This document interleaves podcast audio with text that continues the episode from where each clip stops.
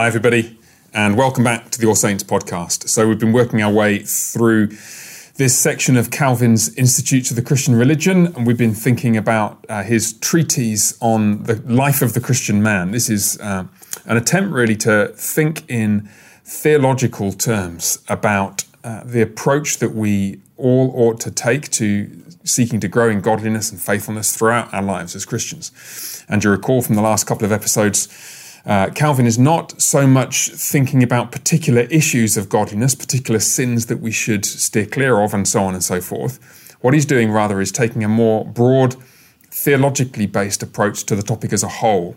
And what I'm wanting us to see, wanting to help you to see and uh, encourage you to reflect on, is the way in which Calvin uh, deploys deep and rich theological resources in the service of helping us to think differently about our approach to godliness in the Christian life. And so, uh, last time we were looking at chapter 7, uh, which uh, is headed in the, the translation that I've got here by uh, Ford Lewis Battles uh, The Denial of Ourselves. Self denial is the theme of this chapter. And you remember that self denial does not mean the kind of trivial denying yourself chocolate during Lent or uh, denying yourself pleasures as though there is some value in worldly asceticism.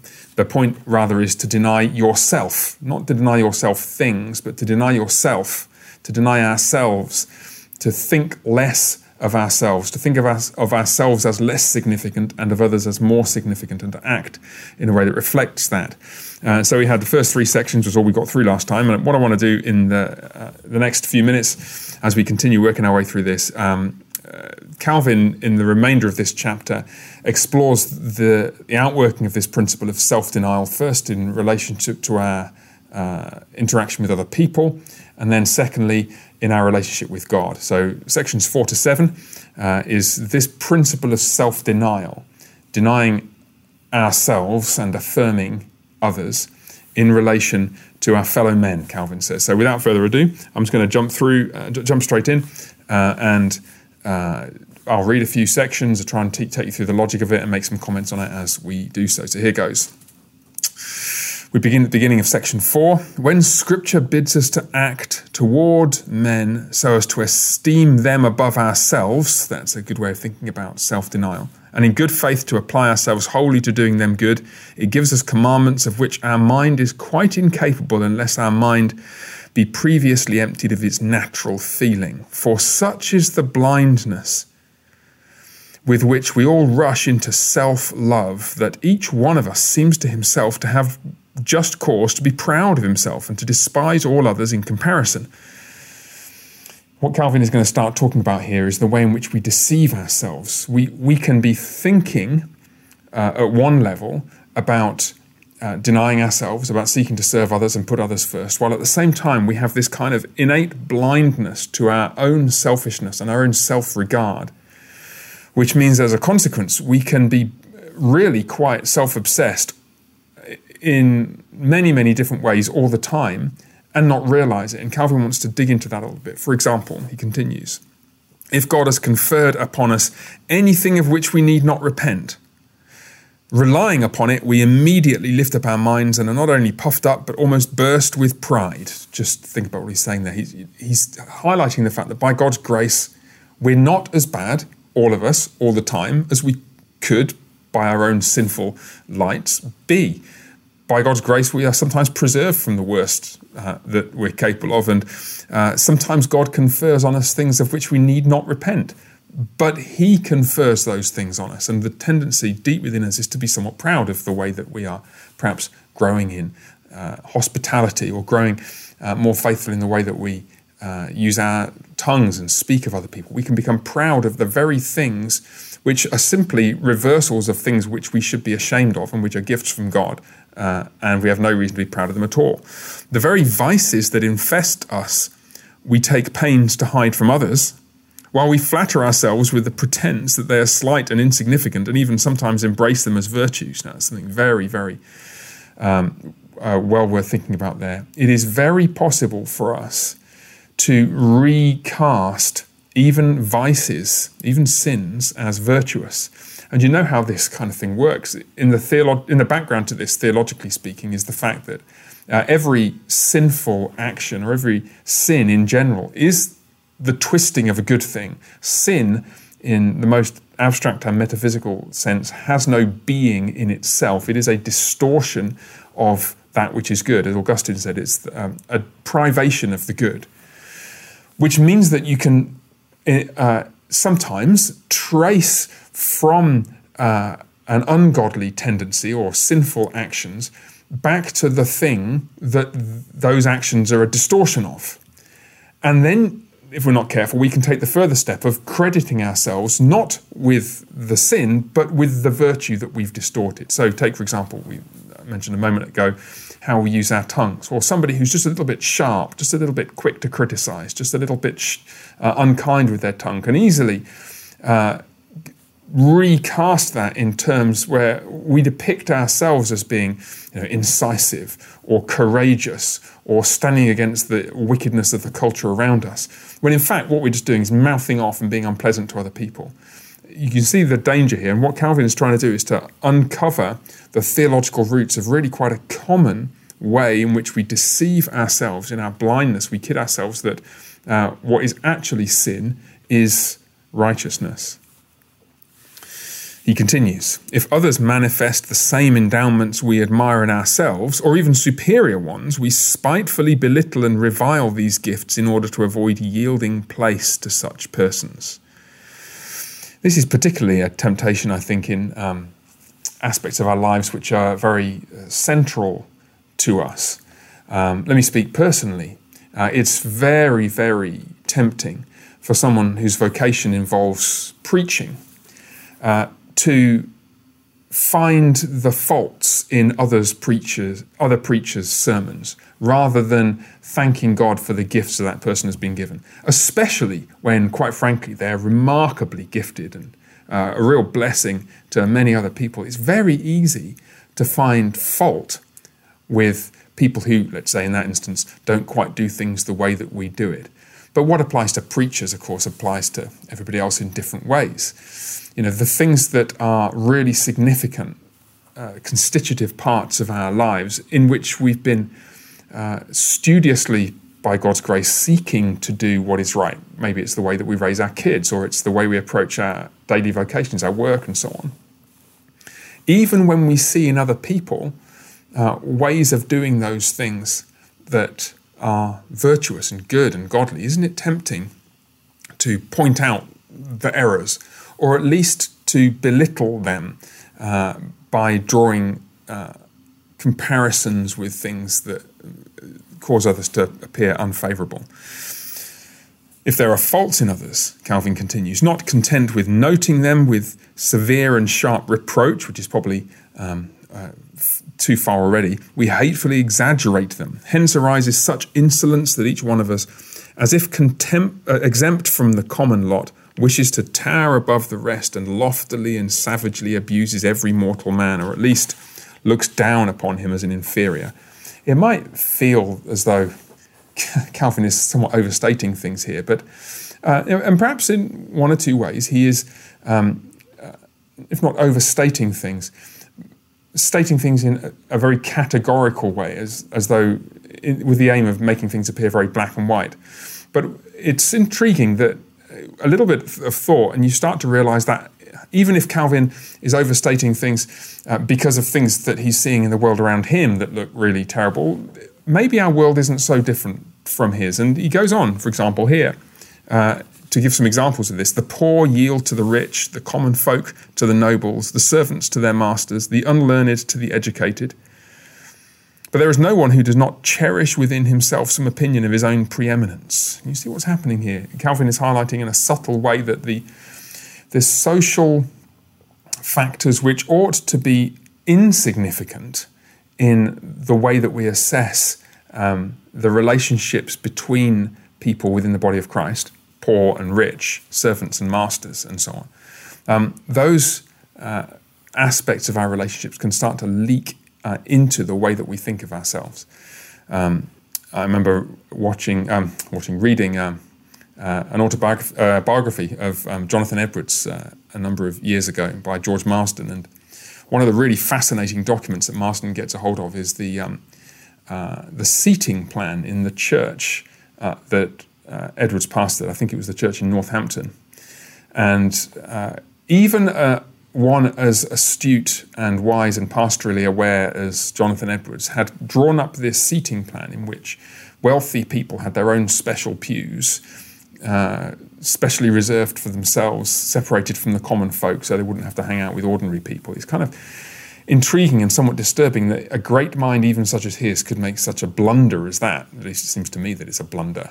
And one wonders what we're capable of if someone like Jonathan Edwards is capable, capable of that. So, what's the solution to this? Well, um, this is the point where I think um, uh, it, it just won't do to uh, caricature Calvin as um, sort of uh, anticipating the Puritans a little bit in the wrong way and uh, issuing a bit of a beat up that's not really warranted. What he's proposing here, I want us to take it really very seriously. I'll read it to you, then I'll explain why. What's the solution to all this? Let us, he says, unremittingly examining our faults, call ourselves back to humility. Now, this is the, the, the misunderstanding I want us to t- take care of. There is within later uh, reformational piety, especially in the, the, Puritan era after Calvin, there is a, a tendency sometimes in some writers to be so big on self examination, examining your faults, that it, there's a tendency for that theological uh, uh, writing to crush people and make everyone feel permanently unworthy of being in the presence of God. And it's not that we are worthy of a relationship with Christ, it's that worthiness, you get to a certain point, and worthiness is not the right category to be thinking of. We're forgiven sinners. Of course, we're sinners, but we're forgiven sinners. We're sons, male and female, of the living God, welcome in his family, and so on. It's not that we should be constantly beating ourselves up about how terrible we are. But the flip side to that in trying to make sure that we coordinate ourselves, our relationships with each other appropriately. This is the point at which it is extremely helpful and salutary to unremittingly examine our faults, to recognize and to, to try and make ourselves as self consciously aware of our own sinful shortcomings as we are of everybody else's. Maybe that's the key. It is all too easy for us to spot the sins of others. We do it all the time how much of the time is our conversation preoccupied with that? And yet, how much of the time is our conversation preoccupied with our own faults? Really? And that breeds uh, a fundamentally misguided, oops, hitting this microphone, that's okay, a fundamentally misguided and misshapen set of attitudes to one another. Whereas if we are more consciously aware of our faults and shortcomings, then we'll be much more well able to hold consistently the right kind of attitude to each other. Okay, so that's section four. I'm going to move a little bit quicker through the next few sections, but it's fantastic stuff. I'll read a few um, extracts and so on, uh, and then comment on them. So the next section, section five, Calvin is talking about um, uh, how this attitude of denying ourselves, self renunciation, the editors have labeled it in the, the section heading, leads to proper helpfulness towards our neighbours. It's not now so much just the attitude we have towards our brothers and sisters in Christ and to others, it's how we seek to help and to serve them.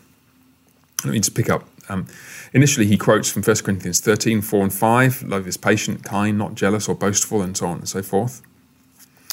Uh, then he says, This is the one thing required, that we seek not what is our own. Still, we shall do no little violence to nature, which so inclines us to love of ourselves alone that it does not easily allow us to neglect ourselves and our possessions in order to look after another's good.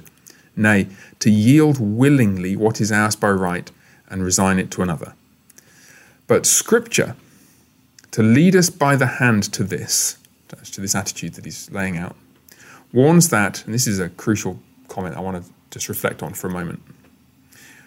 Whatever benefits we obtain from the Lord have been entrusted to us on this condition that they be applied to the common good of the church. Now, just think about that for a second. Whatever benefits we have received from the Lord have been given to us by the Lord on this condition and for this purpose, that we apply them to everybody else's good. Here, Calvin is talking about how self denial, thinking less of ourselves, can create in us the right attitude towards our brothers and sisters in Christ, our neighbors. And the way that it does it is by this fundamental recognition that what you have, what you are, has not been given to you. What I have, what I am, has not been given to me for my sake or for your sake. What it's been, everything that we have ourselves has been given to us so that we may share it with others. Now, just think about how that works for a second. This introduces the uh, New Testament teaching, or Calvin here introduces a New Testament teaching about the body of Christ, and he places uh, ethical weight on the metaphysical description of our relationships with one another as parts of the body, members of the body. He continues in the next paragraph. Scripture, by comparing them to the powers with which the members of the human body are endowed, goes even further. That's to say, he continues, No member has this power for himself, nor applies it to his own private use, but each pours it out to the fellow members. What he's doing is he's picking up the image of the church as a body with different parts, different members, and pressing home the critical observation that uh, what the hand is there for is not to serve the hand. What is it? the hand feeds the body, and the hand is the the tool through which the body works in various ways. And it does so for the benefit of the whole body. And there's something deeply intrinsic about that. That's what a hand is. It's not this is an option for the hand and he could do it if he wanted, but most of the time it exists for itself. No, it, the hand exists for and as part of the whole body. It depends on the rest of the body and it exists to serve the body. And so the capacities the hand has, right, the five fingers or four fingers and a thumb and all the things that the hand can do, they're there in all their detail and glory and wonder, so that the rest of the body may profit from them. So, what has God put you in your church for? Just think about this for a second. God has put you in the church that you're a member of with a whole bunch of unique and distinctive capacities, gifts, abilities, powers, uh, benefits are the terms that Calvin uses. There's a whole bunch of things that you can do which either other people can't do at all, or they wouldn't be able to do in quite the same way, or in quite the same place, or at quite the same time as you can. And those things are yours to give, yours to share, yours to exercise for the benefit of other people. What a different world we'd be living in if everybody applied themselves, if we all, all of us applied ourselves in this way that I've been given all that I am, all my energy, all my time, for the benefit of other people. Now, clearly, this then means that we need to coordinate uh, what Calvin's saying here with other relationships we're in. Uh, I'm a husband and a father, and so I have obligations to my children and to my wife that I don't have to other people. And clearly, there are times when I, you know, it's right that I'm with Nicole, my wife, or it's right that I'm spending time with my kids, and I shouldn't be with other people. I don't want to be constantly distracted by phone calls and text messages uh, that I'm making um, uh, when I should be with my kids. But that's just the point, isn't it? Um, all of it is about other people. Whether it's the particular priority I have towards spending time with my wife or spending time with the kids, or whether it's the other aspects of my life, my vocation, my calling, where all the time what I should be thinking is how do I give myself to other people? Um, what am I doing here? It's my desk. I've been working today on some stuff for teaching in the next week or two the way that I should be doing that is not in a kind of self aggrandizing fashion or thinking, what would I most like to do? I should be thinking, how do I use this time at this moment to serve the other folks in the congregation here at All Saints? And everyone is in a different place. Um, most likely, you've not got a vocation as a pastor if you're watching this, because most people don't, but you've got a vocation as something else. And the way in which we're to coordinate all the different things we do and allocate our time and approach uh, every moment of our lives is by thinking, to whom do I have an obligation at this point which I should be discharging? Or the gifts that I've got that I'm going to be using in the next 10 minutes. Who has God given me those gifts in order to serve? Is it my children? Is it my husband? Is it my wife? Is it my staff or my um, employer? Is it the client that I'm working for? What is it? And how then, by discharging those responsibilities in that way, am I serving the living God? So that's section five. There's a whole bunch of stuff in there, which is great. And that's the kind of way that it's oriented. Right. So now we move on to the next section, section six. And here, section six, ugh, tangled. Um, and here we encounter a really intriguing question because so far we have not considered um, the implications of the different kinds of people we might uh, encounter during our daily lives. Uh, we've just thought of other people. But what happens if you happen to run into folks who, frankly, they rub you up a bit the wrong way? You don't really enjoy their company very much. Uh, they're not really your kind of people. Uh, they're a little bit irritating. It's quite easy to enumerate their sins because they're so obvious. And it's not just that they're obvious to you, they're obvious to everybody. We're talking about difficult people, awkward people, uh, people with ingrained immaturities that drive other people up the wall and might drive you up the wall from time to time. And, and what do you do about that? In other words, how do we apply what Calvin has been saying about our self denial and our affirmation of the significance of others and the, the way in which we we exist as part of a body with responsibilities to serve one another? How do we apply it to people who are, well, uh, to use Calvin's term, most unworthy? Well, let's just read a, a sentence or two and see what he has to say. The Lord commands all men without exception to do good, Hebrews 13 Yet the great part of them are most unworthy if they be judged by their own merit. So here's the problem he's introducing, you see. But here scripture helps us in the best way when it teaches that we are not to consider that men merit of themselves. In other words, before you start thinking that that person and that lady and that gentleman and those kids are really unworthy because they're such a pain in the neck and everybody agrees and I don't really like them and neither does anybody else, before you start thinking that they're unworthy, let's just recognize that everybody's unworthy if they be judged by their own merit. But what should we look upon? What should we think about people like that? We are, quote, to look upon the image of God in all men, to which we owe all honour and love. That is a beautiful line. Just want us to reflect on that for a moment. We are not to think at all about what men merit in themselves. Enough of thinking about who's the easy person, who's the difficult person. Um, what does such and such a person deserve? Calvin's saying. What he's saying is forget about them, forget about all that they are, you might be right that they are actually irritating, sinful, short tempered, impatient, unpleasant to be with. But they're created by God in His image, and we are to look upon the image of God in that individual.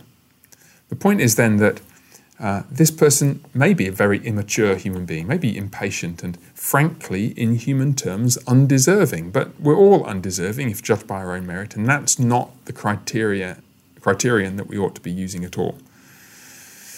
We owe honor to the image of God. We owe love to the image of God. And that's how we are to focus our attention on and reflect on other people, especially those who are, quote, most unworthy, unquote. Calvin continues Say, he is a stranger. Imagine that for a moment. Well, Calvin says, the Lord has given him a mark that ought to be familiar to you by virtue of the fact that he forbids you to despise your own flesh, Isaiah 58. Say he is contemptible and worthless, but the Lord shows him to be one to whom he has deigned to give the beauty of his image. That contemptible and worthless individual, let's say that he is, is made in the image of God just like you are. And just like the delightful little old lady or the delightful elderly gentleman who is really easy to spend time with and really easy to serve, they're both and all made in the image of God. And if they're believers in your church, they're also remade in the image of Christ. He continues. Say that you owe nothing for any service of his. Say that like he's he's never done anything for you. Well, what does God, what does Calvin say? But God, as it were, has put him in his own place in order that you may recognize toward him the many and great benefits with which God has bound you to himself. God has put that undeserving man who's never done anything for you in his place, the Lord's place, because he's God's image, remember? So that just as we recognize that we owe God everything, we actually recognize we owe this man everything too. He's a member of the body of Christ. He's one to whom and for whom we should give and serve and live. Say that he does not deserve even the least effort for your sake, Calvin says. But the image of God which recommends him to you is worthy of your giving yourself and all your possessions. In other words, if you would give yourself and all your possessions to serve the image of God in the Lord Jesus Christ, you are to give yourself and all of all that you have for one who bears the image of Christ. Now, clearly, what he's not saying is you, you know, wander down the street, empty your bank account into his, simply at his behest. But the point is uh, an obvious one. The point is that what we owe to the living God, what we owe to Christ, is everything. And therefore, it is that that is to be at the center of our attention when we're asking ourselves, what do we owe and how should we serve those who in themselves are, quote, most unworthy. Now, Calvin continues, if he has not only deserved no good at your hand, let's make it even worse. Not that he's, not just that he's um, not done anything nice for you, but, he continues, has also provoked you by unjust acts and curses. Not even this is just reason why you should cease to embrace him in love and perform the duties of love on his behalf. Imagine if you have someone who actually despises you and has acted in such a way so as to despise you, maybe for some considerable period of time. You will say he's deserved something far different from me, yet what has the Lord deserved? You see, um, Calvin is forcing us to come face to face with the fact that if this man is a member of the body of Christ, we are to give to him what the Lord has deserved. Quote, while he bids you forgive this man for all sins he has committed against you, after all, how many times are you supposed to forgive your brother? Seven times? Right? You know how that continues. He would truly have them charged against himself. The living Lord Jesus Christ wants that contemptible man's sins charged against himself. In fact, they have been charged against himself. That person that we spoke of earlier, the contemptible one, the one who is most unworthy, the one who has done deserved nothing good from you because all he's been is spiteful and impatient and unpleasant to you and everybody else. Well, Jesus died that those sins of his might be forgiven, and now he calls you to do the same. Both to forgive him and, so to speak, to die to yourself, that he might enjoy your forgiveness. Assuredly, there is but one way in which to achieve what is not merely difficult but utterly against human nature to love those who hate us, to repay their evil deeds with benefits, to return blessings for reproaches. It is that we remember not to consider men's evil intentions, but to look upon the image of God in them. That's the key, Calvin says. And that section, section six of chapter seven, is really, um, well, it's well worth um, extended reflection. Okay, we have two or three minutes left. I want to get to the end of section seven, just the next section, um, because that takes us to the end of this um, uh, sort of cluster of sections in the middle of this chapter. In section seven, Calvin points out, and this is again quoting from the section heading the outward work of love is not sufficient, but it is intention that counts. Uh, Calvin is now dealing not just with what we do, how, but how we serve, the attitude that we have and the intention that we have as we do so. Let me read a couple of extracts. This mortification, then, this putting sin to death, will take place in us only if we fulfill the duties of love. Now, he who merely performs all the duties of love does not fulfill them, even though he overlooks none. Remember 1 Corinthians 13 again? But he rather fulfills them who does this from a sincere feeling of love.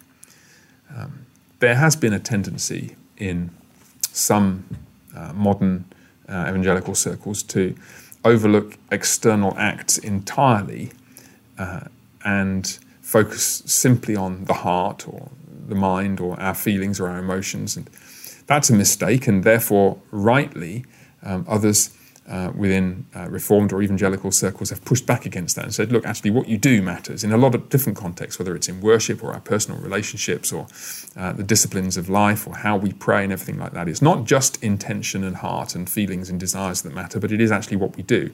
But we mustn't go flip back and make the opposite mistake. It's not just what we do externally that counts, it is the heart, the desire, the inward intentions, and Calvin addresses that in this uh, section. Um, let me just read a couple of other representative um, uh, sentences just to give you a flavour of how he approaches this.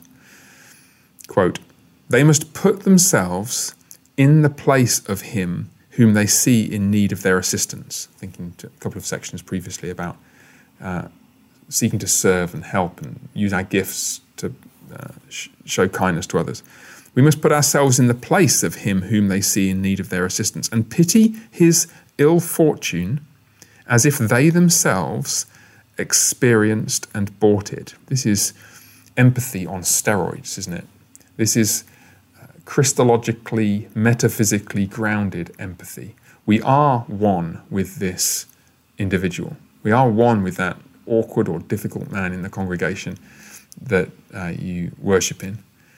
Uh, you are actually one with Him, and therefore we are to learn to think of ourselves as one with Him. And the way to do that, and the way to create within ourselves the Christ inspired empathy, is to look upon His afflictions as if they were your own. Just reflect on that for a moment, bearing in mind the most awkward person you know in your church.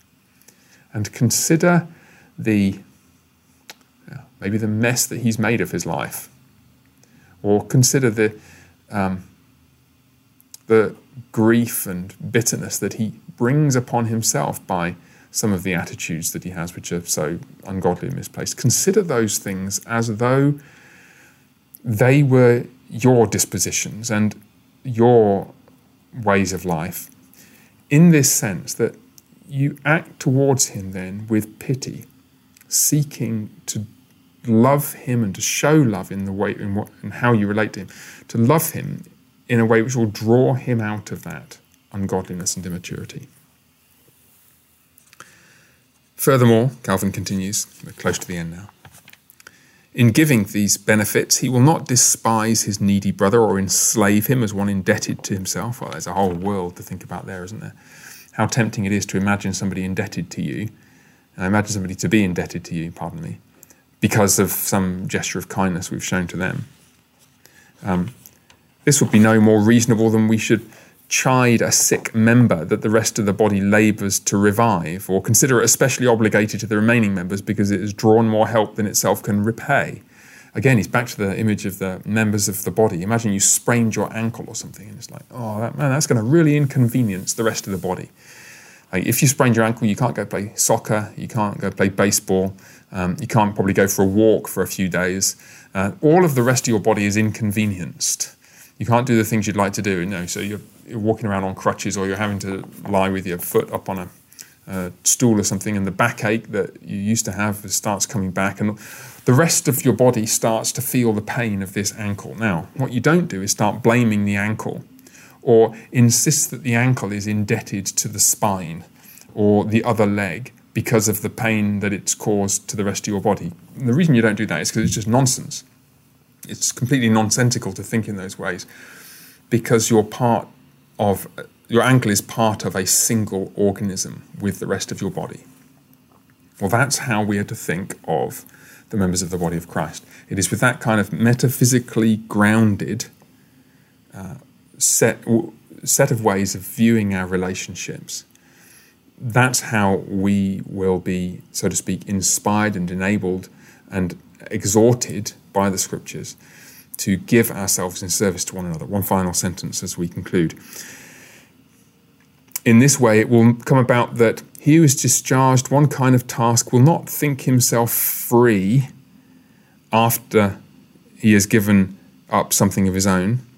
Um, and delegating to other men other burdens as having nothing at all to do with him. Rather, each man, which is a wonderful sentence here, each man will so consider with himself that in all his greatness he is a debtor to his neighbours, and that he ought, in exercising kindness towards them, to set no limit other than the end of his resources. That's an extraordinary thought, isn't it? We are to consider ourselves as permanently indebted to one another. Just like we're permanently indebted to Christ, the head of the body, we're permanently indebted to the members made in the image and renewed in the image of the Lord Jesus Christ. And how far should we go in all those different relationships to seek to give ourselves to other people? Well, the end of your resources. You can stop when you've run out. That's a remarkable way of thinking about our relationships in the body of Christ, isn't it? And would likely transform them in significant ways. I think that's probably enough for us this evening. Uh, it's not even evening here, this afternoon. Um, uh, we will return and continue looking at this uh, chapter and then move on to the next chapter next time. But for now, the Lord bless you and see you soon. Bye for now.